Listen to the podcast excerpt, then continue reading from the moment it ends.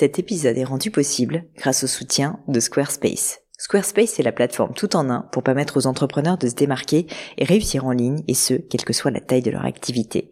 Pourquoi est-ce que j'ai choisi Squarespace comme sponsor du podcast? D'abord parce que je sais qu'ici vous êtes très nombreux à entreprendre, avoir un podcast ou un projet qui nécessite d'être valorisé sur un site web. Et que Squarespace propose des outils vraiment simples d'utilisation pour avoir un site beau, propre et efficace en un minimum de temps. Quelques exemples de fonctionnalités, des templates de sites web personnalisables et adaptatifs pour créer des sites beaux et design en un temps record, l'outil email, le nerf de la guerre pour développer votre activité et communiquer avec vos clients, ou encore leur outil SEO intégré pour émerger sur Google sans être un produit métier. Alors si vous voulez donner à votre business toutes les chances de se développer, je ne peux que vous recommander d'aller sur le site squarespace.com. En plus, Squarespace vous offre moins 10% sur votre première commande de site web ou de domaine avec le code Pauline. N'hésitez pas et rendez-vous sur squarespace.com, code Pauline.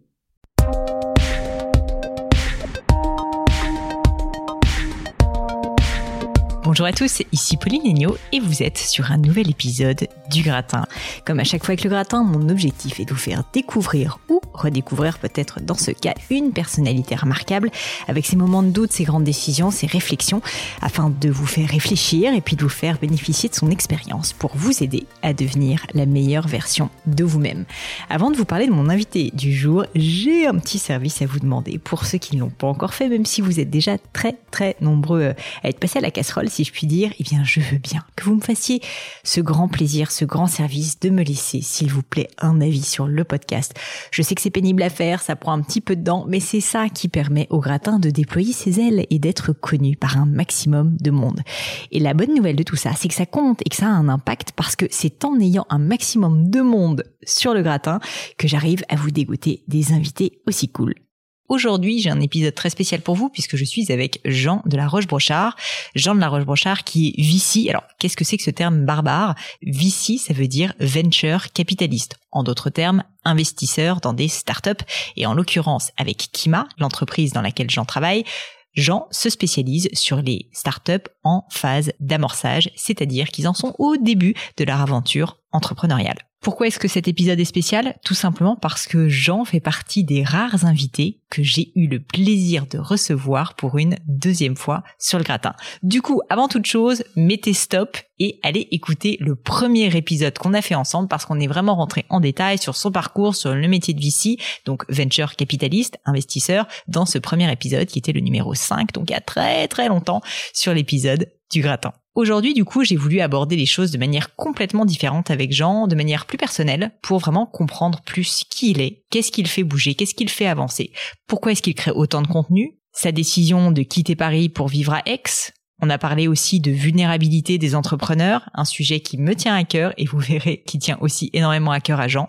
Je pense que cet épisode et les paroles que nous a livrées Jean pourront vraiment aider de nombreuses personnes, d'ailleurs qu'elles soient entrepreneurs ou non. On a aussi abordé le sujet de Clubhouse et puis surtout d'investissement dans cette période particulière qu'est le Covid pour savoir quelles étaient les nouvelles tendances qui avaient pu émerger. Enfin, pour terminer, on a quand même parlé un petit peu d'investissement financier et Jean nous a donné quelques très bons conseils pour réussir à déceler des hauts potentiels chez les entrepreneurs. Vous le verrez, Jean est très très loin de l'image d'épinal qu'on peut avoir de l'investisseur, parfois un peu froid, parfois un peu distant. Jean est solaire, il a une intelligence sociale qui est sa force et qui d'ailleurs fait tout son talent d'investisseur.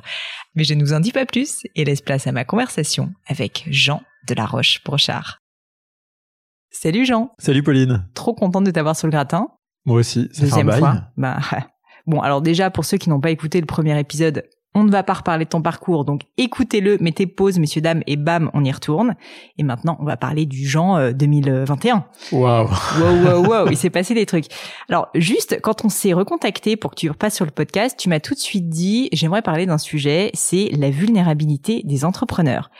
Et alors, je te cache pas que j'ai très envie de commencer par ça, parce que je me suis dit, mais qu'est-ce qui veut bien dire par là? D'autant plus que, bon, alors du coup, j'ai fait mes petites recherches, vulnérabilité, ça veut dire quand même, je fais un petit moment de culture, ça vient du latin et ça veut dire, euh, ça vient de vulnus, la blessure, la plaie. Donc globalement, c'est quelqu'un qui peut être blessé, qui peut être attaqué, qui est faible, quoi, globalement. En quoi est-ce que tu veux me parler de vulnérabilité des entrepreneurs? Quel est le message que tu voulais me faire passer en m'envoyant ce mail? Alors déjà, je trouve ça hyper sympa de voir l'étymologie du mot parce que je ne le connaissais pas. Euh, je regarde une série en ce moment euh, qui s'appelle Vikings et donc les mecs sont blessés en permanence, ils font la baston toute la journée, euh, c'est totalement gore. Mais euh, ce qui est assez intéressant, c'est que tu vois, donc eux justement sont blessés physiquement, se retrouvent soignés euh, par les gens qui sont proches d'eux et tout d'un coup, ce, ce, ces soins souvent les rapprochent, tu vois. Et on a tendance, quand on est blessé, à avoir peur du regard de l'autre, à avoir peur du jugement, et donc à pas partager avec les autres euh, ces blessures ou les moments de doute ou les difficultés. Et donc, au lieu de partager ces moments et de reconnecter avec des gens qui peuvent nous être utiles, en fait, on s'enferme sur soi. Et cet enfermement, il te détourne de la vérité, il te détourne de l'empathie que peuvent avoir les autres pour toi, il te détourne d'un tas de choses qui sont en fait les, les, belles choses de la vie, des rencontres des gens et, et, du fait de se mettre à nu et que les gens vont pas euh, se mettre à te taper dessus. Tu vois, au contraire, ils vont. Euh, et ça me fait penser à ce bouquin dont je parle souvent, mais qui est The Five Dysfunctions of a Team, où ils se retrouvent dans autour de cette table pendant un séminaire dans un Napa Valley et au démarrage, la, la CEO demande à chacun de raconter une histoire marquante de leur passé. Et chaque histoire marquante, en fait, dénote un trait de personnalité fort que les gens n'acceptaient pas jusqu'à présent, que maintenant ils comprennent parce qu'ils en connaissent la source, et donc ils deviennent tolérants. Et cette tolérance crée la confiance, etc. Et en fait, il y a quelques semaines, pendant une semaine entière, j'ai dû parler à 4-5 entrepreneurs qui étaient en train de se voiler la face, qui voulaient pas parler des difficultés, et certains que j'ai débloqués, j'ai un peu genre un peu forcé la main et à la fin du call, ils m'ont dit euh, ah ça m'a fait du bien de parler, euh, ce serait bien qu'on puisse reparler dans un mois si ça te va. Euh, j'ai pas l'impression que je peux aborder ces sujets-là avec mes investisseurs, je veux pas embêter mes proches avec. Et tout d'un coup, tu vois le, le, fardeau retombe quoi. Et donc la vulnérabilité, ouais, c'est on parle souvent de l'échec, mais l'échec c'est un mot un peu factuel. Tu vois, la vulnérabilité, c'est ce que tu ressens dans l'échec, quoi. Et donc j'aime bien. euh, Je pense que c'est important qu'on en parle. Moi, j'aime bien de quand je suis vulnérable, ça me, tu vois, ça me rapproche de de la terre, des trucs un peu. Euh, ça, t'enlève du, du brouhaha euh, quotidien et tout. C'est ouais, c'est une belle chose. Et je pense que les entrepreneurs devraient s'autoriser à être vulnérables plus souvent avec les bonnes personnes toujours, hein, mais de manière régulière.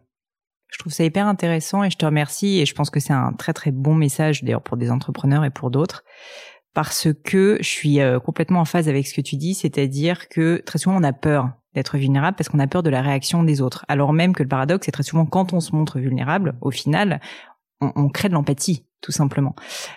Est-ce que tu as des exemples, c'est peut-être indiscret, ou est-ce que tu as des, euh, des conseils peut-être pour des personnes, entrepreneurs ou pas à la rigueur, mais qui ont peur du regard des autres, notamment quand tu es entrepreneur, tu as peur en fait de la réaction du public parce que tu es tout le temps obligé de dire que ta boîte elle marche, que euh, tu vois, tu fais du bon chiffre et tout, et c'est pas toujours le cas. Enfin, tu vois, il y a des moments où tu le sais mieux que personne, ça se passe pas bien.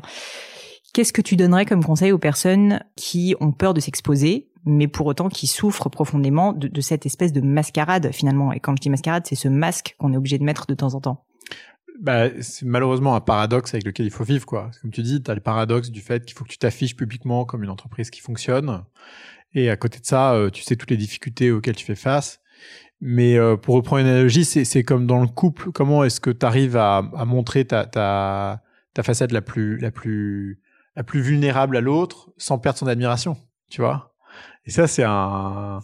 Et ça veut dire être toujours.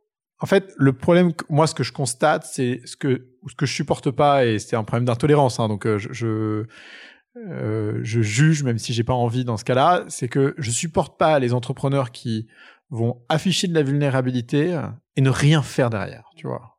Ça, je trouve ça, euh, tu vois, ça, ça me rend hyper mal à l'aise ou alors euh, qui passent son temps, leur temps à s'excuser d'être là et qui de l'autre côté euh, font pas les efforts nécessaires euh, pour exister quoi. Et donc euh, il faut arriver à vivre avec ce paradoxe. Alors je sais pas comment on fait, mais c'est pour ça que je reprenais l'analogie du couple. Mais c'est tu vas toujours essayer de faire de ton mieux, etc. Et à un moment donné, tu vas t'offrir des moments dans ta journée, dans ta semaine, dans ta vie où tu vas être complètement vulnérable. Et en face, ce que tu attends de l'autre, c'est qu'il soit complètement ouvert à cette vulnérabilité et que euh, la personne en face soit tolérante. Et donc, en tant qu'entrepreneur, il faut que tu choisisses aussi le moment quand tu dois être vulnérable, avec qui tu dois l'être. Mais le jour où tu décides ça, le moment et la personne, il faut que tu sois complètement. Tu peux pas, être à demi vulnérable. C'est hyper euh, difficile d'avoir un entrepreneur en face de soi qui va te dire ah en ce moment c'est difficile, euh, mais je sens que ça va repartir.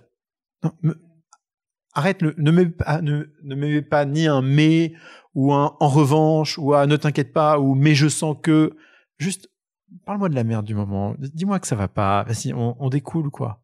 J'ai pas besoin d'avoir ton ton optimisme. Euh, de, tu vois, on n'est pas on n'est pas sur BFM Business. Euh, T'as pas besoin de raconter que tout va bien se passer malgré les difficultés du moment. Euh.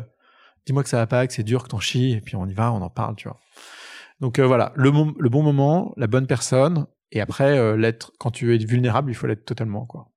C'est ton rôle, tu dirais, à toi, en fait, paradoxalement, en tant qu'investisseur, de savoir faire accoucher d'une certaine manière les entrepreneurs de leurs euh, problèmes pour qu'ils te les disent et qu'ils te voient pas uniquement comme un investisseur parce que parfois on peut se dire ok euh, bah je lui dois des comptes il y a quand même euh, voilà une petite dualité on va dire et, cette confiance que tu crées je, je, te parle de ça parce que je trouve on se connaît pas si bien que ça mais je trouve que tu as quand même un beaucoup d'humanité en toi et, c'est pas forcément le regard qu'on peut avoir souvent sur des investisseurs ou des financiers et une fois de plus hein, je sais que ce sont des idées reçues mais voilà et donc je voulais savoir si toi pour toi, un investisseur, c'est justement quelqu'un qui arrive à avoir cette empathie et à faire dire aux gens ce que même parfois ils n'arrivent pas à assumer, tu vois. Dans chaque catégorie professionnelle, tu as des typologies euh, d'individus.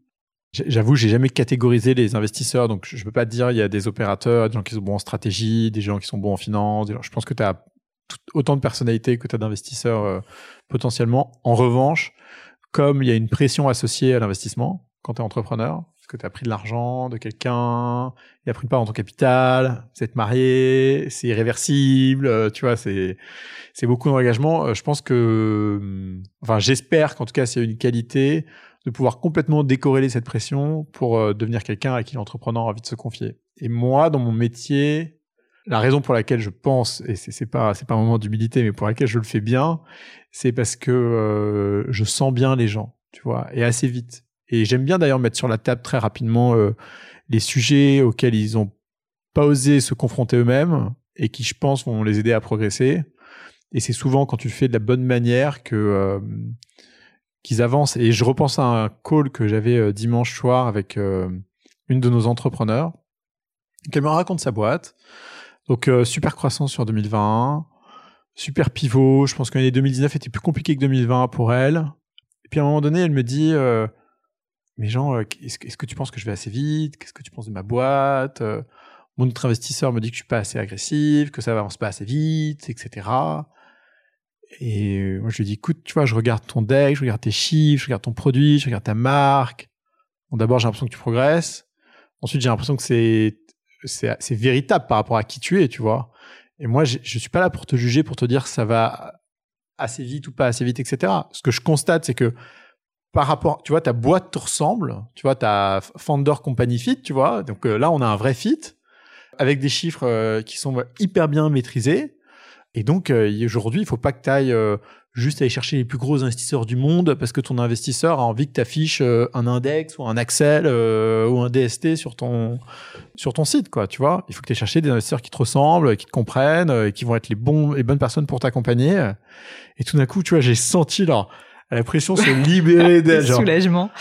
Ah ok, donc on a le droit de faire une boîte qui nous ressemble mais euh, qui fait pas 400% euh, de croissance par an quoi. Ouais bah ouais t'as le droit parce qu'en fait c'est c'est c'est pas le, le le succès qui détermine euh, ton bonheur, c'est le progrès tu vois. Et le progrès c'est plein de choses et c'est pas que la croissance. Et ça tu vois c'était important d'avoir d'être l'investisseur qui lui dit pas moi je pense que mais écoute si je te regarde toi si je regarde ta boîte je trouve que le fit il est bon quoi. Ouais, et puis c'est c'est hyper important, je trouve que l'investisseur qui malgré tout a un rôle un peu de garant donne la permission, donne la permission de pas faire 400% de croissance, tu vois, et, et ça c'est tout à votre honneur. Et c'est quand même euh, pas si fréquent que ça. Mais c'est aussi le modèle de Kima. Ce qu'on dit souvent avec Kima, c'est qu'on finance pas le succès, on finance le progrès. Et parfois, le progrès mène au succès. Et après, tu as différentes magnitudes de succès, tu vois. Tu as des boîtes qui vont nous rendre trois fois la mise avec qui on a vu des, avec qui on a vécu une histoire formidable, mais euh, la sortie est pas incroyable. Il y a des gens qui nous ont rendu 100 fois la mise qu'on n'a jamais vu depuis qu'on les a financés. Et donc l'histoire n'était pas incroyable, mais le retour sur investissement est super, tu vois. Et donc nous on finance le progrès, on finance pas le succès avec Kima. Et c'est ça notre notre notre mission, surtout quand tu sais que la moitié de tes boîtes vont pas réussir. Ces entrepreneurs vont se recycler quand ils vont de, tu vois, on parlait de, de Adrien Falcon euh, juste avant, euh, qui était euh, qui a géré l'Europe pour Deliveroo. il avait monté sa boîte avant. Avant ça, il était opérateur. Et en réalité, euh, ce qui est intéressant, euh, c'est son parcours, quoi, tu vois. C'est pas s'il a réussi ou échoué en tant qu'entrepreneur avant Deliveroo. Justement, ce repositionnement, tu vois, des personnes, je trouve ça hyper euh, important d'en parler parce que très souvent, on voit tellement sa boîte comme une fin en soi qu'on pense pas tellement à l'après. On peut penser à la vente éventuellement, mais je parle pas de la vente, je parle de après la vente. Qu'est-ce qui se passe? Est-ce que tu recrées une boîte? Est-ce qu'au contraire tu changes? Est-ce que finalement cette boîte elle a pas marché? Vous, tu me le disais juste avant de commencer, et toi en tout cas ça t'amuse peut-être de un peu conseiller des personnes justement qui parfois se sont pas forcément trouvées dans un projet, mais qui peuvent, comme Adrien, qui s'était pas trouvé dans son premier projet et qui a explosé avec Deliveroo, trouver vraiment, tu vois, chaussure à son pied. Est-ce que euh, pour toi c'est un sujet justement euh, au niveau de l'entrepreneuriat euh, des personnes qui ils sont un peu tête baissée dans leur truc et puis à un moment donné, en fait, bah ça marche pas, mais juste parce que c'est peut-être pas le bon fit projet personne Qu'est-ce que tu aurais comme conseil à donner à ces personnes-là? Et c'est un sujet assez général en fait, hein, de, de, tout le monde. C'est euh, avances dans la vie et si tu peux prendre, tu prends 10 personnes dans la rue et tu leur demandes si un jour elles ont fait l'introspection de comprendre qui elles étaient. La majorité des cas, les gens te diront euh, non, jamais. Je sais pas. Tu as peut-être fait un peu de psy, un peu de thérapie, un peu de machin, peut-être un peu de coaching, mais comme ça en dilettante. Mais les gens se connaissent pas eux-mêmes. Je trouve ça dingue, tu vois. Et donc euh, ils avancent sur la base de leurs fantasmes. Et on avance tous sur la base de nos fantasmes. Tu vois, tu débarques devant une vitrine, euh, tu vois un beau truc, tu dis ah c'est génial, ah c'est joli, ah, c'est bien, tu l'essayes, tu trouves que c'est canon, t'es dans le moment, il fait beau, il fait 22-3 degrés, t'es au mois de juin, euh, le truc est sympa, tu le mets. Mais au bout d'une semaine, en fait, cette excitation est partie. Et en fait, euh, quelques années plus tard, tu ouvres ton placard et tu te rends compte que tu as mille trucs dans ton placard, en fait. Et que c'est les mille fantasmes que tu as eu devant les vitrines. Et en réalité, dans la vie, on a, on a souvent ce, ce, ce, ce, même procédé où les parents te disent, chérie, euh, fais ce que t'aimes, parce qu'on est bon dans ce qu'on aime. Non, en fait, parce que ce que t'aimes, c'est un fantasme. On, on aime ce qu'on fait bien, ça c'est sûr. Est-ce qu'on est bon dans ce qu'on aime? Non, parce que d'abord, ce qu'on aime, c'est ce qu'on croit aimer, et c'est pas toujours ce qu'on aime. Et donc ça, c'est, un vrai sujet. Et ensuite, euh, on, c'est pas vrai quand on est, on est, on aime ce dans quoi on est bon. Donc moi, j'invite les entrepreneurs quand euh, quand ils se posent des questions ou quand ils sont dans une phase de remise en question, de se poser tout simplement la question de ce dans quoi ils sont bons, ce dans quoi ils peuvent progresser et ce dans quoi euh, ou autour de quoi ils doivent s'entourer parce que parfois t'es pas la bonne personne. Et la qualité d'un entrepreneur, c'est pas de tout faire bien. Et c'est pour ça que les CEO restent dans les boîtes pendant 10 ans, alors que les associés souvent spécialisés sur des sujets partent plus tôt. Parce que c'est facile de remplacer euh, un expert dans un domaine, c'est difficile de remplacer quelqu'un de transversal, euh, qui est le garant de la culture, qui est le garant de la stratégie, etc., qui fait le lien et tout. Donc, euh, donc euh, voilà. Et les entrepreneurs, moi, ce que je leur invite à faire, c'est se comprendre eux-mêmes, se savoir dans quoi ils sont bons, savoir de qui ils doivent s'entourer, etc., quoi. Et ouais, si si je faisais autre chose qu'être investisseur, je pense que je ferais ça, tu vois. J'aiderais les gens d'abord à se trouver, quoi, à savoir qui ils sont. Et il faut que les entrepreneurs apprennent à faire ça, c'est essentiel. C'est marrant parce que j'allais te demander euh, de manière hyper indiscrète, euh, du coup, si je te pose la question à toi, Jean, au final, toi, du coup, je sais pas comment le formuler, donc où est-ce que tu es bon? Ouais. Et puis, euh, et puis c'est quoi le, le truc qui te drive, tu vois, le truc qui te porte finalement, pourquoi tu fais tout ça? Enfin, on en avait parlé dans le premier épisode, mm. tu reçois, je sais pas, 400 mails par jour, je pense que tu bosses beaucoup. Qu'est-ce qui fait que tu as envie de te lever le matin et qu'on sent que tu as la pêche, que tu as juste envie, que tu es trop content et que euh, tu, tu kiffes ton job, quoi? Ouais. Euh, bon, alors la question, elle est pas facile. Euh, ce qui est sûr, c'est que dans tout, dans, enfin, n'importe quelle réponse à cette question, quelle que soit la personne à qui tu la poses, tu as un sujet de paradoxe, quoi. Toujours. Euh, et moi, le mien, c'est que euh, j'ai besoin d'être efficace, de me sentir utile, euh, d'avoir la reconnaissance des gens. c'est un c'est ma névrose à moi, tu vois. Et c'est pour ça que Kima est formidable, parce que Kima, je vais passer une demi-heure avec un entrepreneur. Ouais, ouais, ouais. Ça, c'est bien. Ouais. j'ai besoin de ça, tu vois. J'ai besoin de cette reconnaissance. En fait, je suis casanier, mal à l'aise en public, euh, j'ai pas beaucoup d'amis, je suis, je, suis, tu vois, je, suis un peu planqué dans mon bureau derrière mon Zoom, et en fait, pour moi, Zoom, c'est une bénédiction, enfin, tu vois, des choses comme ça. Mais paradoxalement, j'ai besoin de la reconnaissance, quoi. Et pas de la reconnaissance euh, dans le sens, euh, tu vois, combien de likes tu as ou combien de personnes t'ont vu ou je sais pas quoi, mais la reconnaissance sincère de gens qui, t'ont, qui te disent euh, grâce à toi, j'ai progressé ou grâce à toi, j'ai avancé ou merci pour ton temps. Tu vois, la reconnaissance sincère.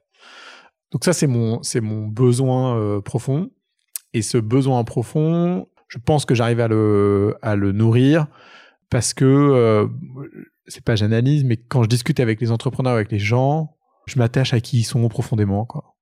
Donc euh, je suis assez impatient comme garçon, je suis assez intolérant face au bullshit, euh, je suis un peu direct parfois, mais euh, ce que ça ce que ça dénote, c'est que en fait moi j'aime m'attacher aux choses sincères, aux choses vraies, aux choses profondes et donc les gens je les, sens bien, je les sens vite et c'est pour ça que je suis bon dans mon métier, tu vois. Un entrepreneur, je vois tout de suite sa singularité, je vois ce dans quoi il performe, ce dans quoi il performe pas. Euh, si sa vision est une vision clairvoyante, une vision euh, pleine d'illusions, tu vois. Euh, si il est capable d'apprendre des autres en même temps de faire des choix singuliers.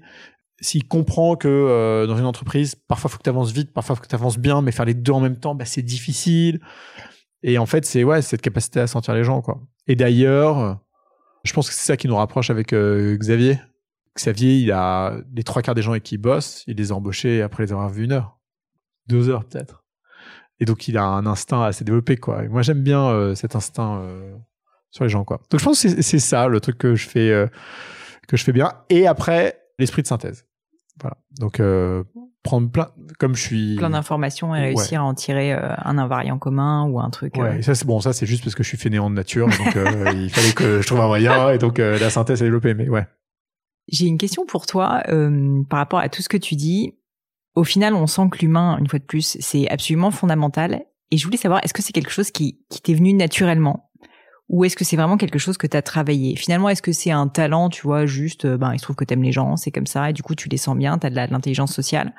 Est-ce que c'est quelque chose que que que t'as cultivé, que t'as travaillé? Je te pose cette question parce que je pense qu'il y a plein de personnes qui, bah, eux aussi se sentent un peu casaniers, etc. Peut-être qu'ils sentent aussi qu'ils arrivent à, à, sentir les gens, mais après ils n'arrivent pas à en faire un, un, talent tel que ça soit utile pour leur job, alors qu'en fait c'est absolument fondamental dans, dans plein plein plein de métiers autres que tu vois l'investissement. Et je me dis, est-ce que tu aurais euh, peut-être un conseil à donner? Puisque je, crois dans la valeur du travail et je me dis que même si tu es naturellement doué, j'imagine que tu l'as cultivé, qu'est-ce que voilà, qu'est-ce que tu as fait si tu veux pour en faire euh, une telle expertise quoi d'une certaine manière? Oh, Waouh. Euh, alors d'abord, c'est c'est né de mon introversion couplée avec des gens qui euh, qui avaient confiance en moi et qui m'ont aimé, supporté, etc. Donc euh, ma mère, ma première copine, euh, ma femme. Euh... Tu te rappelles d'un moment, je suis désolée de t'interrompre, où on t'a tendu une main, on t'a donné confiance, c'est un moment marquant? Mais en fait, les moments marquants ont commencé dès le CP. Euh, donc je faisais rien à l'école, je me faisais chier, c'était horrible euh, et je trouvais pas ma place. Et donc je progressais de manière passale avec 10 de moyenne chaque année jusqu'à ce que je redouble la seconde quand même. Et en fait, ma, à chaque fois qu'il y avait la réunion parent-professeur, je me rappellerai toujours. C'était toujours la même phrase qui revenait. Quoi. Ma, mère venait me voir et me disait Bon, Jean, on a vu tes profs. Euh, alors, euh, bon, bah, ils nous ont tous dit hein, que euh, tu étais sympa, euh, tu étais intelligent, mais, fallait que tu bosses quand même. Et donc, moi, à chaque fois, tu vois, et à chaque fois que il y avait des dîners avec les copains des parents qui venaient dîner, j'entendais en fond les parents ou les copains des parents qui disaient oh il est sympa ton fils. Oh il est beau ton fils. Oh, il est intelligent. Et en fait malgré le fait que rien ne marchait pour moi tu vois j'avais ces gens là derrière qui entre guillemets me, supportaient, me supportaient. Et en fait c'est cette euh, c'est cette dualité qui a fait ça. C'est assez marrant. Donc euh, t'as espèce de, de, confiance implacable qui est derrière toi parce que t'as des gens qui disent des choses et, et ça reste et ça te réconforte et en même temps euh, t'es hyper introverti casanier euh, t'as du mal à t'imposer en public euh, et t'aimes pas euh, t'aimes pas les conflits euh, tu vois.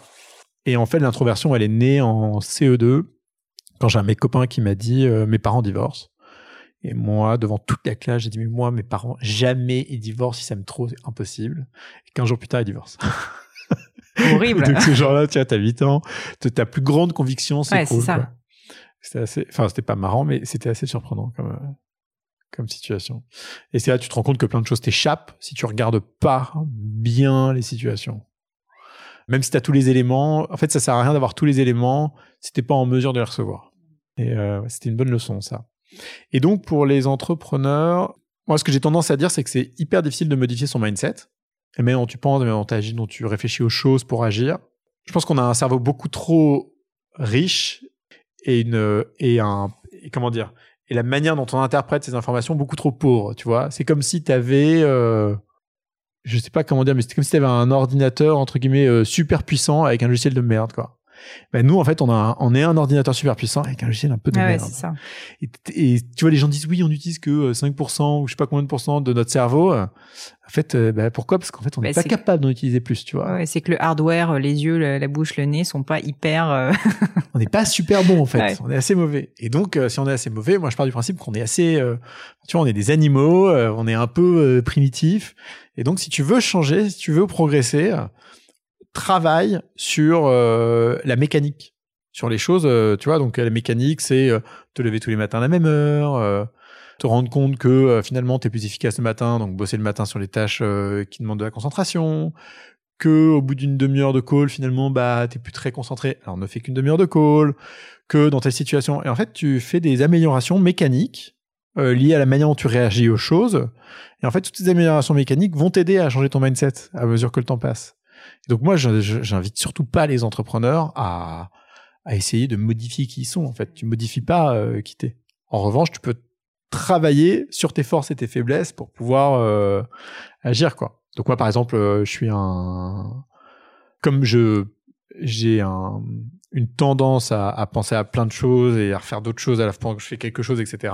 Quand je vais faire mes emails, je vais enlever toutes les notifications partout, je vais descendre mes emails et je vais ne faire que ça. Les cinq premières minutes sont un peu douloureuses, puis après t'es dans le flow et puis ça déroule quoi. Et tu termines, tu te rends compte que t'es beaucoup plus efficace.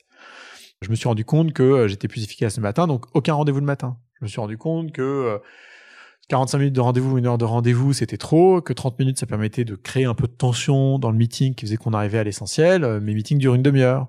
Que à partir de 18h, j'étais une lock, donc je fais plus de rendez-vous à partir de 18h, etc., etc. Et en fait, mis bout à bout, quand tu as 10 ou 15 choses mécaniques que tu as créées, en fait, euh, tout se met en branle, quoi. Tout change. mais avec une bonne dose de lucidité quand même. Parce que justement, tu mets en place des process, parce que, enfin des mécaniques, comme Ouais. tu dis, parce que tu as quand même suffisamment de recul. C'est marrant parce que tu as le recul à la fois sur toi-même, mais aussi en tant qu'investisseur, ton job finalement, c'est d'avoir du recul pour les entrepreneurs qui sont méga nez dans le guidon. Tout à fait. Ouais, t'as un sujet de clairvoyance. Et les gens d'ailleurs qui font pas preuve de clairvoyance, je suis, je sais pas comment tu débloques ça chez eux.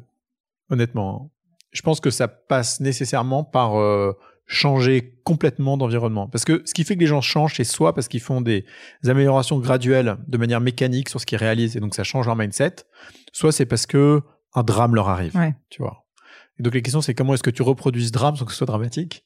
Bah peut-être par te dire euh, alors c'est horrible hein, j'invite pas les gens à faire ça mais euh, euh, tout quitter et partir au bout du monde ou alors euh, t'arrêter et faire autre chose mais avec la volonté de savoir pourquoi tu le fais. Le nombre de gens qui disent oh je vais partir en Australie pendant un an euh, faire autre chose et qui savent pas pourquoi ils le font ils reviennent ils sont encore pires que quand ils sont partis quoi. Ils sont fucked up.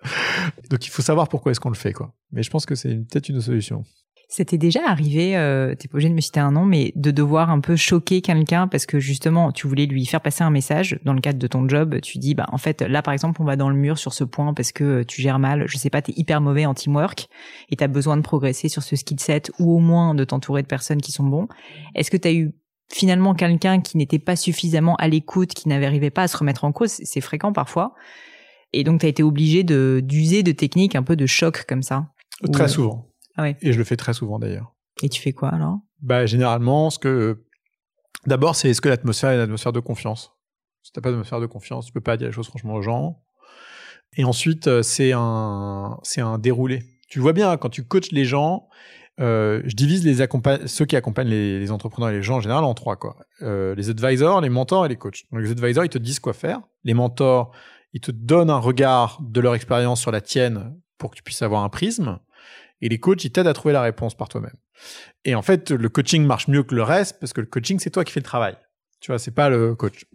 Et donc, quand tu vas dire des vérités qui sont difficiles à entendre pour un entrepreneur, en fait, c'est vrai, c'est vraiment un travail où tu dois euh, donner l'information par petites gouttes, en prenant le temps pour qu'ils la reçoivent et qu'ils puissent euh, effectivement recevoir l'information. Donc, euh, Je vais te donner un exemple. Tu as un entrepreneur chez nous qui est plutôt tendance très optimiste et qui en même temps est très très très très fort. Et en fait, il est trop fort, il s'en rend pas compte.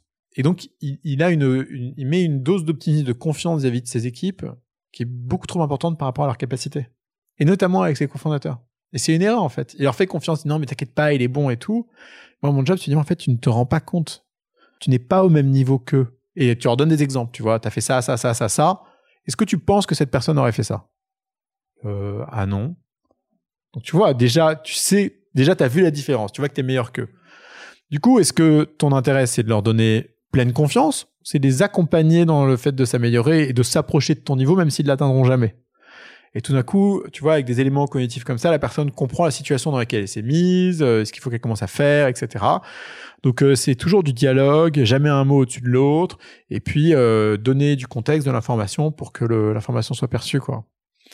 Mais l'horreur, c'est quand tu émets un jugement sur quelqu'un sans, sans aucune, sans rien, quoi, sans matériel.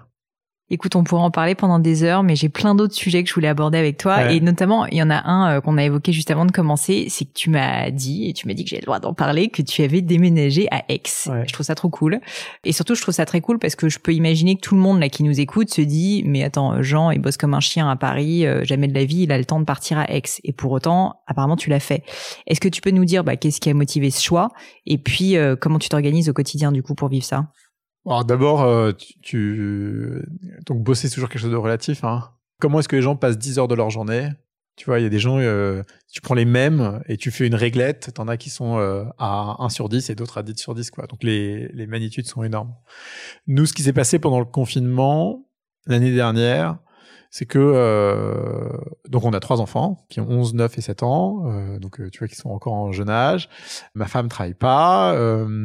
Moi, j'ai un métier où je faisais déjà, je bossais déjà tous les matins chez moi, pas au bureau, et tous les mercredis complètement à la maison. Donc moi, mes mes, mes rendez-vous n'avaient lieu que déjà le lundi après-midi, le mardi après-midi, le jeudi après-midi, le vendredi après-midi. Et certains d'entre eux, beaucoup en Zoom, pour les entrepreneurs qui sont aux US, au UK, dans le reste de l'Europe, on prend pas l'avion pour faire un meeting. Moi, je prenais déjà pas l'avion pour faire un meeting, tu vois. La moitié de nos deals se faisait déjà à distance.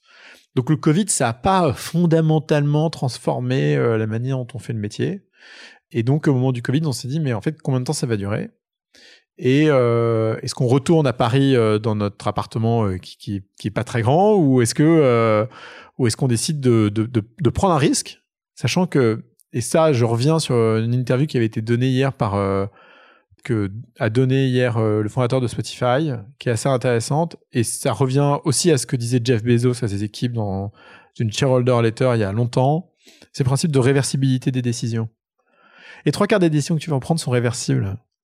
Donc qu'est-ce qui t'empêche de les prendre? Pas grand-chose. Donc nous, on s'est posé la question, c'est quoi les paramètres? Bon, d'abord, si tu déménages de la ville pour aller ailleurs, il faut que tu aies un confort de vie qui soit différent. Ensuite, quelque chose qui est formidable quand tu vois, tu prends le TGV que tu descends sous Lyon, c'est la luminosité, quoi. Et cette lumière, elle est incroyable. Et cette lumière, je, je, les, les, Bordelais vont m'engueuler, mais tu l'as pas à Bordeaux. euh, tu l'as pas à Bordeaux. Bordeaux, c'est beaucoup plus parisien comme ambiance finalement en termes de, de gris, de tu vois, de, de gris quoi. Les couleurs de gris sont magnifiques, hein, mais euh, c'est Bordeaux. On aime beaucoup Bordeaux. Voilà. Et donc, euh, donc en dessous de Lyon, tu as cette luminosité incroyable. Ensuite, il fait aller une école internationale pour les enfants pour qu'ils continuent à être élevés dans un environnement euh, cosmopolite. Et puis quatre, la convenience de pouvoir revenir à Paris hyper simplement. Moi, si Xavier m'appelle, me fait un texto à 11h et me dit Jean, euh, est-ce que tu peux venir à un rendez-vous à 14 C'est possible, ouais. Et c'est possible. Il faut que soit que je puisse prendre le train immédiatement ou l'avion immédiatement. Donc nous, on est à 7 minutes de la gare d'XTGV, à 15 minutes de la gare de, de Marseille. Et la dernière fois, quand j'ai raté mon train, bon, bah, j'ai pris un taxi, je suis allé à Orly, euh, j'ai pris des miles. Et pour 40 euh, balles, euh, j'étais de retour chez moi à Aix à la bonne heure, quoi. Donc, euh, t'as ces... donc c'était les quatre éléments, quoi. Le soleil, enfin le soleil, ouais, le soleil, la qualité de vie, l'école internationale et la convenience de pouvoir aller à Paris. Et moi, je suis à Paris entre deux et trois jours pleins par semaine, ce qui est autant en fait que le temps que je passais au bureau quand j'étais à Paris. Et après, si on se rend compte que c'est pas possible, tu vois, d'un point de vue logistique et tout, bah, ouais, c'est pas définitif, quoi. Bien sûr. C'est rien, tu vois, c'est alors au début, on s'était dit on va louer parce que en louant une maison, c'est plus simple. Tu as l'optionnalité de pouvoir partir comme ça. Et en réalité, bon, avec ça, rien à louer, c'est horrible. Donc ça a été un peu la croix et la bannière l'été dernier pour trouver une maison, quoi. Mais euh, c'est extraordinaire, tu vois. Et moi, les enfants, euh, je triche, mais les enfants maintenant, comme ils partent à l'école à 8 heures, avant, moi, je commençais à bosser plutôt vers 9 heures après les avoir déposés à l'école. Maintenant, je passe à 8 heures. je suis trop content de bosser plus tôt. On parle un peu du Covid et tu t'es dit fondamentalement ça va pas changer toi ton métier à part ce déménagement. Est-ce que quand même, au niveau peut-être, euh, du coup par contre, des, des tendances d'investissement que tu vois, des deals que tu reçois, enfin pas des deals que tu reçois, pardon, des decks que tu reçois tout le temps, euh, tu, tu vois de nouvelles tendances? Alors évidemment tout ce qui est euh, euh, vidéoconférence, remote work, que je peux imaginer. Mais est-ce que tu pourrais nous parler un petit peu de en quoi, pour toi, dans, dans ton expertise, qui est l'investissement de start-up, le, Covid a changé euh, le, flux, si tu veux, de, de deals que vous recevez alors, ça n'a pas fondamentalement changé les sujets, parce que les sujets sont toujours les mêmes et sont adressés. En revanche, ça a changé drastiquement la manière dont les entrepreneurs euh, s'organisent dès le premier jour. Parce que quand tu t'organises en remote first, en fait, euh, c'est pas la même que quand tu as un bureau. Au début, quand tu as un bureau, tu es 10, tu peux la jouer freestyle, tu vois. Tu peux apprendre et tu peux essayer d'apprendre à t'organiser beaucoup plus tard. Mais quand tu es en remote, en fait, si t'as pas des, des principes Hmm. de l'organisation, Une culture aussi. euh, ouais, tu vois, une culture super forte et des, bon, en fait, t'es foutu. Donc nous, les entrepreneurs, ce qu'on a constaté, c'est entre guillemets grâce au Covid, ils ont créé des principes d'organisation et de culture au sein de leur boîte beaucoup plus tôt, beaucoup plus robustes. Et ça, c'était c'est assez, c'était assez incroyable. Et ensuite, ce qu'on s'est rendu compte aussi, et c'est là que tu vois la qualité des entrepreneurs, c'est que euh, face aux emmerdes, ils sont quand même vachement forts, tu vois. En fait, c'est horrible, mais un entrepreneur, ça, ça Ça aime les emmerdes. c'est quelqu'un tu, l'asperges de mazout euh, et en fait euh, il essaye de s'envoler encore plus fort et il y arrive tu vois c'est un truc de dingue ça ça nous a euh, qu'est-ce qu'on a eu peur en mars avril l'année dernière? Putain je me rappelle j'envoyais des mails à Xavier en disant euh, attention je ne sais pas ce qui va se passer ça va être horrible Ouais. tu vois je- genre je préparais le terrain pour le pour l'horreur Ouais, qui arriver sûr. en fait pas du tout et moi j'avais peur parce que notre petite boîte tu vois ce qu'elle allait devenir et en fait euh, on a, enfin, 2020 a été bien meilleur que 2019 en termes de performance et de qualité des deals. Et 2021, euh, on en parle même pas. Euh, Et, et comment tu l'expliques? Parce que ben c'est marrant parce que moi mon histoire avec Gemio c'est la même, c'est un, peu ça, c'est-à-dire que nous euh, 2019 était une année euh, correcte et 2020 paradoxalement a été une très bonne année alors même qu'on s'est pris quand même moins 80% de croissance euh, sur euh, mars-avril puisque Ouais. tout était fermé, que nos ateliers étaient fermés. Et là 2021 s'annonce très bien. Et je t'avoue que moi-même, euh, je ne l'explique pas, si ce n'est que, en fait, je pense que face à la, à la situation catastrophique, on a fait des miracles, en fait. C'est-à-dire qu'on a fait des choses qu'on n'aurait jamais faites, je pense, et on a complètement repensé notre stratégie, et, je pense qu'on en voit les effets maintenant. Et je voulais savoir si toi, avec ton recul, surtout vu le volume de, de, de personnes que tu peux voir, est-ce que tu arrives à expliquer comment est-ce que c'est possible que malgré, tu vois, une année 2020 où euh, globalement il y a eu alors ça dépend des secteurs, mais dans certains cas, dans le prêt-à-porter et tout, des, des, vraiment des effondrements complets du chiffre d'affaires pendant deux mois. Comment ça se fait qu'au final, l'année pour beaucoup de startups euh, se passe euh, plutôt bien? J'ai l'impression qu'il y a eu deux extrêmes qui se sont cumulés, qui sont composés ensemble. Le premier extrême, c'est que comme on a vu la fin du monde arriver, on a démultiplié nos efforts. Et probablement de manière totalement euh, démesurée par rapport en fait à la réalité de la mais situation. ça. Et de l'autre côté, tu as eu un déport énorme, de, et c'est horrible, hein, mais de tout un pan du marché euh, traditionnel, et qu'en fait a laissé sa place Mm. au digital de manière extraordinaire. Donc, euh, je sais pas comment ça s'est matérialisé chez vous, mais avant, euh, tu faisais euh, du lèche vitrine au Gary Lafayette. Ah bah là, tu t'achetais, euh, tu t'achetais, je sais pas, tu vois, un bijou. Et puis là, bah en fait, euh, tu passes plus de temps sur ton écran. Et puis euh, tu tombes sur, euh, tiens, euh, tu vois la nouvelle collection de Gemio et tu dis ah, c'est cool. euh. Et tu te dis pas, euh, oh non, tu sais l'internet pas trop. Je vais attendre, je vais quand même aller aux galeries quoi. En fait, t'as plus le choix maintenant. Soit tu te dis ah, je vais craquer, euh, ça te craque pas quoi. Et donc, et donc on a eu ces deux déports quoi, déport digital énorme d'un côté.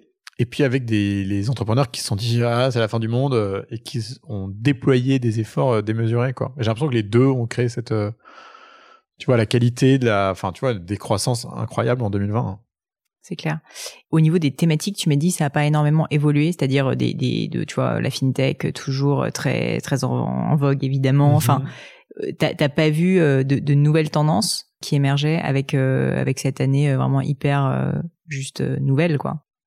pas trop. Évidemment, tu as une grosse tendance. En fait, bon, d'abord, ce qu'on se rend compte, c'est que dès que tu as une startup qui se crée dans un domaine qui te semble nouveau, tu en as 10 qui se créent au même moment. Donc, euh, fin 2019, début 2020, c'était euh, toutes les apps sociales autour de l'audio. T'as Clubhouse, t'as Cappuccino, t'avais Storm, t'en as euh, 10 qui se créent, voilà. Tu vas voir que 2021, tu vas avoir 20 startups dans l'énergie électrique euh, qui vont être financées. Parce que tous les constructeurs ont sorti des bagnoles, tout le monde achète de l'électrique et t'as pas un parc euh, convenable pour charger les bagnoles. Tu vas voir 15 boîtes de chargeurs de bagnoles euh, dans les dans les dans, l'année qui viennent. Et donc on voit des trends comme ça. 2019 c'était travel tech. T'avais un nombre de boîtes dans le travel énorme. Et en fait nous on n'est pas du tout drivé par des thèses. C'est plutôt à un moment donné on voit des tu vois des trends émerger et donc on se décide de les saisir ou pas quoi. Par exemple, on n'a jamais saisi le trend de l'intelligence artificielle au sens large, parce que c'est comme une app et on s'est pas dit que c'était utile. En revanche, Travel Tech, on a vu euh, plein de trucs sortir. Euh, mobile Consumer Audio plein. Tout ce qui est euh, tech lié au climat, on n'en parle pas, t'en as, tu vois, depuis un an, c'est dingo. Et donc, donc voilà. Après, tu as des accélérations. Climate Tech, c'était en train de monter, le Covid a accéléré les trucs liés, enfin tous les outils de, de, de, pour travailler en remote ou travailler mieux à distance, c'était déjà là, mais ça s'est accéléré. Donc tu as des accélérations. Mais fondamentalement, t'as pas quelque chose de fou, tu vois, qui a émergé que tu n'aurais pas imaginé avant. Quoi. Hmm. Et ça, en tant qu'investisseur, est-ce qu'il est important pour vous, c'est peut-être une évidence, hein, ma question, de se positionner au début de la vague? Ou est-ce que au final, pour toi, si tu sais qu'il y a un fondamental qui est solide, que ça va venir à un moment donné, bah en fait, tu le mets et t'attends le temps qu'il faut? Ma question, c'est du coup, est-ce que le timing, c'est vraiment fondamental pour vous? T'as deux choses. As, à quel stade toi tu te positionnes en tant qu'investisseur Nous, on se positionne au stade early, donc faut qu'on les chope tôt les boîtes, on est obligé. Et ensuite, tu as euh, ce qu'on appelle le first mover advantage et le last mover advantage. Tu vois, tu as des marchés qui sont pas matures. Et en fait, le time to market est pas bon ou est trop un chouille trop tôt et en réalité tu dis ah c'est un trend énorme faut qu'on y aille et puis tu te réveilles 18 mois plus tard avec euh, la gueule de bois parce qu'en fait euh, le timing n'était pas bon quoi et donc tu as une deuxième vague de boîtes similaires qui émergent un peu après et qui elles vont cartonner et Airbnb était un parfait exemple de ça des boîtes qui faisaient euh, il y avait une boîte aux US qui s'appelait VRBO Vacation Rental by Owners c'était énorme c'était Airbnb avant Airbnb depuis bien longtemps HomeAway déjà existait ouais. Airbnb a tué le game. Mais parce que le time to market était parfait. Euh, Zenly, quand ils sont sortis en 2015, ça faisait 7 ans qu'on voyait des boîtes de géolocalisation euh, sortir sur les stores euh, tout le temps et ne jamais marcher. Et là, tu étais à un moment de, de, de, frémissement en termes de tech qui permettait de fournir un service vraiment reliable aux utilisateurs qui a fait que ça a fonctionné. Ils auraient lancé deux ans avant, ça marchait pas. Ils auraient lancé deux ans après, c'était trop tard.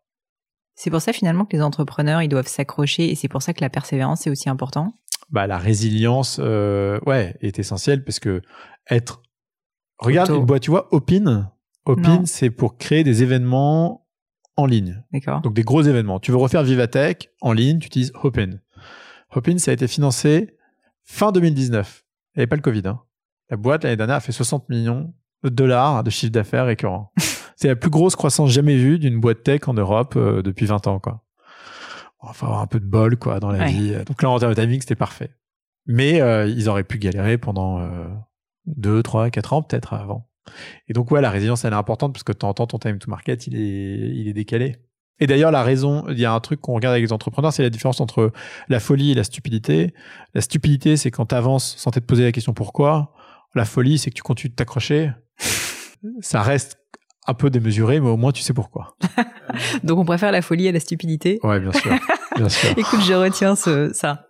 Jean, euh, je vois que le, le, temps passe et je vais être respectueuse. Désolé, je suis un peu verbeux. Mais, pas du tout. Je vais être respectueuse de ton temps. Il y a juste un point que je voulais aborder avec toi avant de terminer par le crypte du gratin. C'est euh, et je veux pas que tu le prennes mal du tout. Au contraire, pour moi, c'est un c'est un point positif. C'est ta marque personnelle. Parce que moi, j'estime que tu as une marque personnelle. C'est-à-dire qu'en fait, euh, je trouve que tu es un peu un espèce d'ovni. T'es à part. Euh, c'est mon regard extérieur hein, dans le monde de la tech et je trouve que c'est intéressant on revient tu vois à cette idée de notamment le financier normalement réservé notamment un petit peu distant pas très humain et toi en fait qui a en fait ta personnalité propre.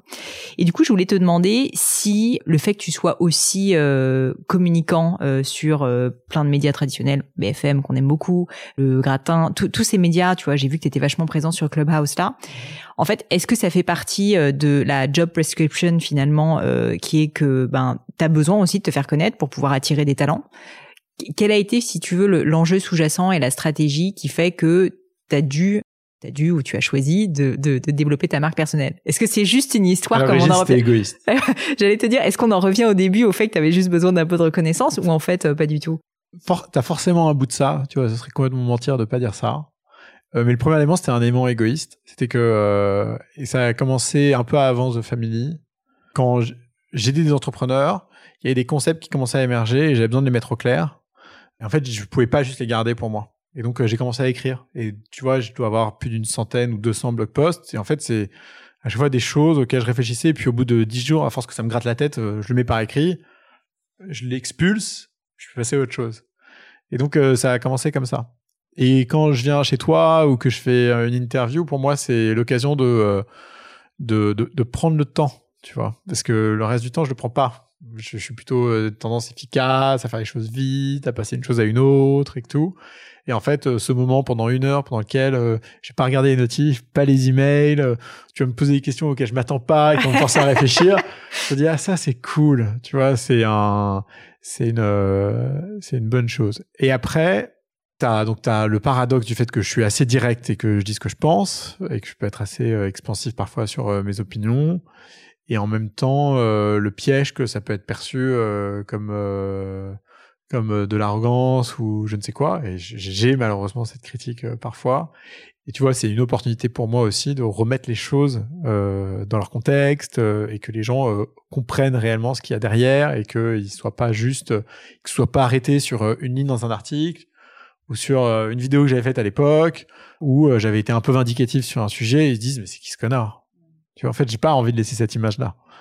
Donc euh, chaque opportunité de, de, de, redonner du contexte pour que et c'est ce besoin de reconnaissance, tu vois encore qui s'exprime, est important. Ouais, y avoir de l'impact aussi. Alors au travers de ce que tu fais dans tes deals, mais je pense que tu peux en avoir aussi via l'aide que tu donnes gratuitement finalement à plein d'autres personnes qui font partie de ton audience maintenant. Oui, bien sûr. Après, euh, il y a plein de choses que tu, que tu dis qui en fait ont été dit euh, mille fois par d'autres. Donc, euh, tu étais juste un. Tu vois, un, ouais, mais tu sais, d'un autre côté, c'est comme les bons bouquins. Tu sais, parfois tu le lis et puis tu en retiens un truc, tu le relis derrière d'une. C'est, tu vois, c'est autre chose. Donc. Ouais, c'est vrai. Écoute, Jean, merci en tout cas pour ton temps et puis toute ton honnêteté, ta vulnérabilité peut-être. Je termine maintenant le gratin par euh, ce que j'appelle le crible. En gros, c'est des questions que je pose euh, un peu à chaque fois, qui sont des questions un peu perso. Et euh, je me suis rendu compte que je ne te les avais pas posées la première fois puisque tu étais l'épisode numéro 5. Merde, du coup, je sais pas ce que tu vas me poser comme question. Et non, et non. Alors la première, bon, elle est un peu basique, mais je la trouve toujours intéressante. C'est est-ce qu'il y a un grand échec dont tu pourrais me parler te concernant qui est euh, un échec si tu veux, euh, comme on dit en anglais, a blessing in disguise, c'est-à-dire euh, finalement une bénédiction cachée qui t'aurait appris quelque chose finalement dont t'as tiré un enseignement particulier? Ouais, alors il y a un puisque le piège c'est que les, je suis plutôt de nature optimiste, il n'y a pas grand chose qui me blesse, tu vois, les choses glissent un peu sur moi. Quand j'ai des problèmes, je, je, me je regarde si c'est des problèmes qui sont graves ou pas, tu vois. Si je veux pas mourir, c'est pas très grave. Donc j'ai pas j'ai pas eu de grandes euh, blessures. Moi j'ai un esprit très compétitif, donc je déteste perdre et ça me rend dingue. Et, je suis plutôt angoissé par les petites merdes que par les grosses merdes. En fait, les gros trucs me dérangent pas trop. C'est les petits trucs qui m'énervent, tu vois. Bah t'es pas obligé, tu sais, de, tu peux me dire que tu n'as pas, c'est pas que t'as pas vécu d'échec, mais c'est que tu n'as pas, euh, tu l'as pas vécu comme un échec. Non, mais des échecs, si tu veux, j'en vis plein. Le nombre de deals que je fais qui se plantent, euh, il y en a tellement. Euh, les choses sont beaucoup plus longues que ce que tu espères. Euh, il y a cette phrase de Bill Gates, c'est on surestime ce qu'on peut faire en un an et on sous-estime les résultats que ça peut générer en dix. Bah, donc, ouais, je suis un impatient. Très... Mais non, j'ai pas de gros échecs qui me marquent, quoi. Peut-être que c'est un déni de ma part, faut que je réfléchisse, mais. Tu me tiendras au courant tu me tiendras au courant, euh, tu me diras si, si tu as trouvé ça. Écoute, je te souhaite que ça ne te soit jamais arrivé. Ouais, ouais. Après, j'ai en fait, ouais, il y a plein de risques que j'ai pris. Alors, vas-y, dis-moi le risque le plus fou que tu as pris. Ah, le risque le plus fou, c'était septembre 2013. J'avais mon job de leveur de fonds. J'étais bien payé. C'est un métier que je savais bien faire, euh, dans lequel, tu vois, je voyais le, le, je savais exactement comment ce que ça allait continuer, mais c'est pas ce que je voulais faire fondamentalement. Je voulais faire de l'amorçage mon rêve, c'était de m'occuper des investissements start-up de Xavier Niel à l'époque, en me disant que j'aurais jamais ce job, comme quoi. Et en fait, euh, j'ai contacté tous les investisseurs de la place, qui m'ont gentiment envoyé boulet, et j'ai démissionné pour euh, partir chez The Family, sachant que je savais qu'ils n'avaient pas de quoi me payer trois mois après, que ma femme ne travaillait pas, qu'elle était enceinte du troisième enfant et qu'on avait euh, l'empreinte de l'appart sur le dos qui était assez costaud. Et quand j'ai pris ce risque, euh, je l'ai pris de manière complètement démesurée parce que j'ai pas j'ai pas dit à ma femme ah je vais faire ça et au fait euh, ils ont pas de Oui. com payé en trois mois. je me suis et donc ce jour-là j'ai pris un risque qui était important, c'est-à-dire que le risque de partir dans une entité qui potentiellement pouvait échouer et deux prendre le risque de, de t'enfermer dans le fait justement de pas montrer cette vulnérabilité à l'autre et donc tu vois de, de tenir cette pression juste pour toi pour pas qu'elle se diffuse dans le foyer quoi. Ça c'était assez difficile ça pendant quelques mois. Je peux imaginer. S'il y avait quelque chose qui était à refaire, qu'est-ce que tu referais différemment? Ça peut être pro, ça peut être perso, ça peut être euh, Euh, stylistique. j- j- euh, J'apprendrai la rigueur à l'école. T'apprendrais la rigueur à l'école. Ouais. Ce que tu as appris plus tard? Non, je suis pas rigoureux, je le serai jamais, c'est fini pour moi. Je, je c'est trop tard, je suis peine, c'est peine perdue. Mais tu vois, je vois comment mes, ma femme pour le coup est très rigoureuse. Nos enfants, tu vois, ils parlent français, anglais, chinois, ils font de la guitare, du piano, ils sont bons à l'école et tout. En même temps, ils jouent à Fortnite sur leur Switch, ils font les cons, euh, voilà. Mais en fait, tu vois, au début, tu vois, c'était, tu leur disais, ah, il faut que tu fasses ton cours de chinois, et t'es ah non, j'ai pas envie. Et en fait, à force de leur donner l'habitude du travail, bah maintenant, ils ont eux-mêmes développé leur, modèle mental qui fait qu'ils vont y aller sans sans broncher, ils vont le faire, ils vont bien le faire. Et en fait, euh, tu vois, je vois cette mécanique qui s'est créée chez eux. Je me dis, putain, ils ont du bol quand même. Ouais, mais d'un autre côté, tu me dis souvent euh, que c'est parce que t'es flemmard que t'arrives à aller très vite euh, droit au but, tu vois. Bah oui, tu trouves des excuses, hein, ouais, si tu veux, je peux t'en donner plein. Je, je peux te donner tous mes défauts et tous les paradoxes positifs que ça crée, hein, si tu veux. hein. Tu vois, ma flemmardise crée de la synthèse, mon impatience fait que je vais à l'essentiel, mon intolérance fait que, je sais pas, tu vois, je peux t'en donner plein. Mais ouais. Je note en tout cas la rigueur. Une maxime, des mots de sagesse, un message que t'aimerais partager avec euh, l'audience du gratin. Ben, une citation qui te plaît particulièrement, si tu veux. Celle que je te donnais juste avant, qui est on, surestime ce qu'on peut faire en un an, on sous-estime ce qu'on peut faire en dix. Et ça, tu l'as beaucoup constaté. T'aurais un exemple? Donc 100% de nos boîtes, en fait, euh, 100% de nos boîtes. Pas un exemple euh, précis, mais moi, dans ma carrière, ça, ça c'est beaucoup. En fait, le fait d'être patient, d'être long, j'en tire les fruits aujourd'hui. Tu vois, et ça, a pris, ça a pris du temps, quoi. Mais il fallait être patient, c'est bien. Tu vois, ça fait 10 ans que j'ai. Cette année, je vais avoir 38 déjà. Putain. Euh, moi, j'ai commencé à bosser tard, j'avais 25. Et à partir de 28, je savais à peu près ce que je voulais faire. Et en fait, euh, tu vois, je suis resté patient, quoi. Ça prend du temps et je vais encore rester patient, tu vois. Là, je m'attaque pour les pro- là, j'attaque les 10 prochaines, là. T'en es au début, là. Ouais, tout début. Je trouve ça début. passionnant. Question que j'aime bien, c'est est-ce qu'il y a une croyance que t'as, un, tu vois, un belief, comme on dit, qui est controversé et que tu pourrais nous partager C'est-à-dire quelque chose euh, auquel tu crois et tu te rends compte que la plupart des gens sont plutôt pas d'accord avec ça. Il faut pas être un bon entrepreneur pour faire pour être un bon entrepreneur. En fait, tu as cette tendance, il y a plein d'entrepreneurs que je vois qui sont bourrés de singularités un peu spéciales et que des investisseurs vont dire mais il est pas bon là-dessus, il est pas bon sur ça, regarde, là il a manqué de de clairvoyance ou là de diligence ou là de sérieux. Et en fait, c'est c'est parce qu'ils sont spéciaux qu'ils ont réussi à craquer quelque chose dans leur domaine quoi.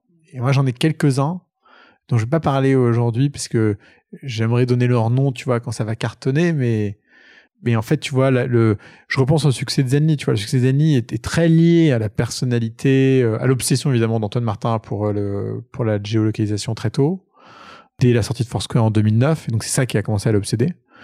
Et tu vois, six ans après, c'est à ce moment-là qu'ils sont sortis Zenly, donc il a fallu du temps, tu vois, pour commencer à pour le, que le time to market soit bon. Et en même temps, ce garçon est bourré de singularité, bourré de singularité, quoi. Et, et dans un contexte peut-être classique, tu dirais, à l'époque en tout cas, pas aujourd'hui, parce que maintenant il a acquis de l'expérience, mais tu dirais, est-ce que, que j'ai envie de financer Mm. un entrepreneur comme ça En fait, je sais pas. Et moi, j'ai- j'aime j'aime bien les, les entrepreneurs qui ont un twist, qui font que ça rend les autres investisseurs défiants, ou ils se posent des questions, ou ça les dérange. Et en réalité, c'est parce qu'ils ont ce twist que leur boîte va être exceptionnelle. Tu vois, Daniel Eck, il fait pas rêver. Hein. C'est le mec de Spotify. Daniel Eck, le mec de Spotify, tu le regardais dans ses interviews il y a 10 ans, il fait Ah pas rêver du tout. Mais il y a un truc spécial chez ce mec-là. Et, c'est, et ça, on le, on le, on sous-estime. Donc moi, j'aime bien, tu vois, financer des gens qui sont, euh, que, la majorité a pas envie de financer. Et enfin, une question que je t'avais posée la dernière fois, mais du coup, peut-être qu'elle a évolué. Est-ce qu'il y a un livre qui t'a particulièrement marqué, que tu as envie de recommander euh, autour de toi? Un livre, tu vois, euh, il peut en avoir deux, il peut y en avoir trois, hein, mais un livre vraiment important pour toi, Jean, qui a un peu fait la personne que tu es devenue? Moi, j'ai honte. Hein, j'ai commencé à lire très très très tard. Hein, donc euh, pas. voilà. Euh, et le premier tard que livre, jamais. ouais, et le premier livre qui m'a et le premier livre qui m'a redébloqué de la lecture, c'était pas le plus facile. C'était le problème Spinoza et qui s'attaque au sujet de la spiritualité au sens large. Et j'ai bien aimé parce que moi, je, je, je crois au mystère, mais je crois pas euh, à la religion. Et d'ailleurs, euh, tu, tu vois, mes enfants me disent ah, mais alors euh, Dieu, mais ceci, mais cela. Et je leur dis, tu sais, si tu savais ce qui se passe, si tu connaissais, si tu connaissais la vérité sur le mystère, tu vivrais pas ta vie comme tu la vis, comme tu la vis aujourd'hui. Il faut que tu acceptes en réalité que quelque chose t'échappe. Et ne cherche pas à attraper ce truc qui t'échappe. Tu l'attraperas pas, tu vois. Profite de ce que tu as maintenant. Et s'il y a une vérité à découvrir plus tard, tu la découvriras. Et moi aussi, tu vois. Donc, euh, et le problème Spinoza, ça m'avait, euh, ça m'avait marqué. J'avais trouvé ça très, euh, ouais, assez profond comme, euh, comme bouquin. C'est un, faut, faut lire ça pas quand on est dans le jus euh, du boulot. Hein. Ouais, c'est ça. lis ça plutôt en vacances, hein. Plutôt en vacances, Ouais. euh, tranquille. Tranquille. Jean, merci. Merci pour tout ce Merci, que tu Pauline. nous as partagé. Si on veut te retrouver, LinkedIn, Clubhouse, où tu es présent euh, plus Ouais. que jamais. Et puis, euh, et puis aussi beaucoup Twitter, si je me trompe pas. Ouais, un peu partout, Un mais peu je- partout. en fait, sur, T'as je un site pas. aussi, non? Euh, Je me rappelle pas. Ouais, mais alors je réponds pas à LinkedIn, je réponds pas sur Twitter, je réponds qu'à mes emails. D'accord. Donc, Donc, euh, n'envoyez pas Mon de. email, il est en clair sur LinkedIn. C'est facile. Les gens, ils prennent l'email, ils réécrivent un mail, je réponds. Ouais, voilà, envoyez Voilà. un mail. Tout simplement. merci beaucoup, Jean. Merci, Pauline. Et voilà, fini pour aujourd'hui. J'espère que l'épisode vous a plu. Merci d'avoir passé tout ce temps avec moi. Et quelques petites choses avant de vous quitter. D'abord, si vous cherchez les notes de l'épisode avec toutes les références, bah, c'est simple, allez directement sur le blog du podcast. Donc c'est www.le-du6gratin.fr. Vous trouverez normalement toutes les infos dessus. Aussi, si vous souhaitez me contacter pour me poser d'autres questions, que je mettrai d'ailleurs peut-être un jour sur le podcast, ou me proposer de nouveaux invités, ou juste me faire un feedback, me proposer un livre, peu importe à la rigueur, et bien surtout, n'hésitez pas à le faire. J'aime bien répondre. J'essaye d'être assez active sur les réseaux sociaux et en particulier sur LinkedIn et sur Instagram, qui sont mes deux réseaux sociaux de prédilection. Donc, sous le pseudo Pauline Legno, tout attaché. C'est très simple. Dernière chose, un truc qui compte énormément pour moi, et je sais que c'est pénible à faire, mais vraiment ça compte, c'est si vous me laissez une note 5 étoiles ou que vous parlez du podcast autour de vous ou que vous mettez un avis. Et la note 5 étoiles, c'est en particulier sur Apple Podcast, sur iTunes.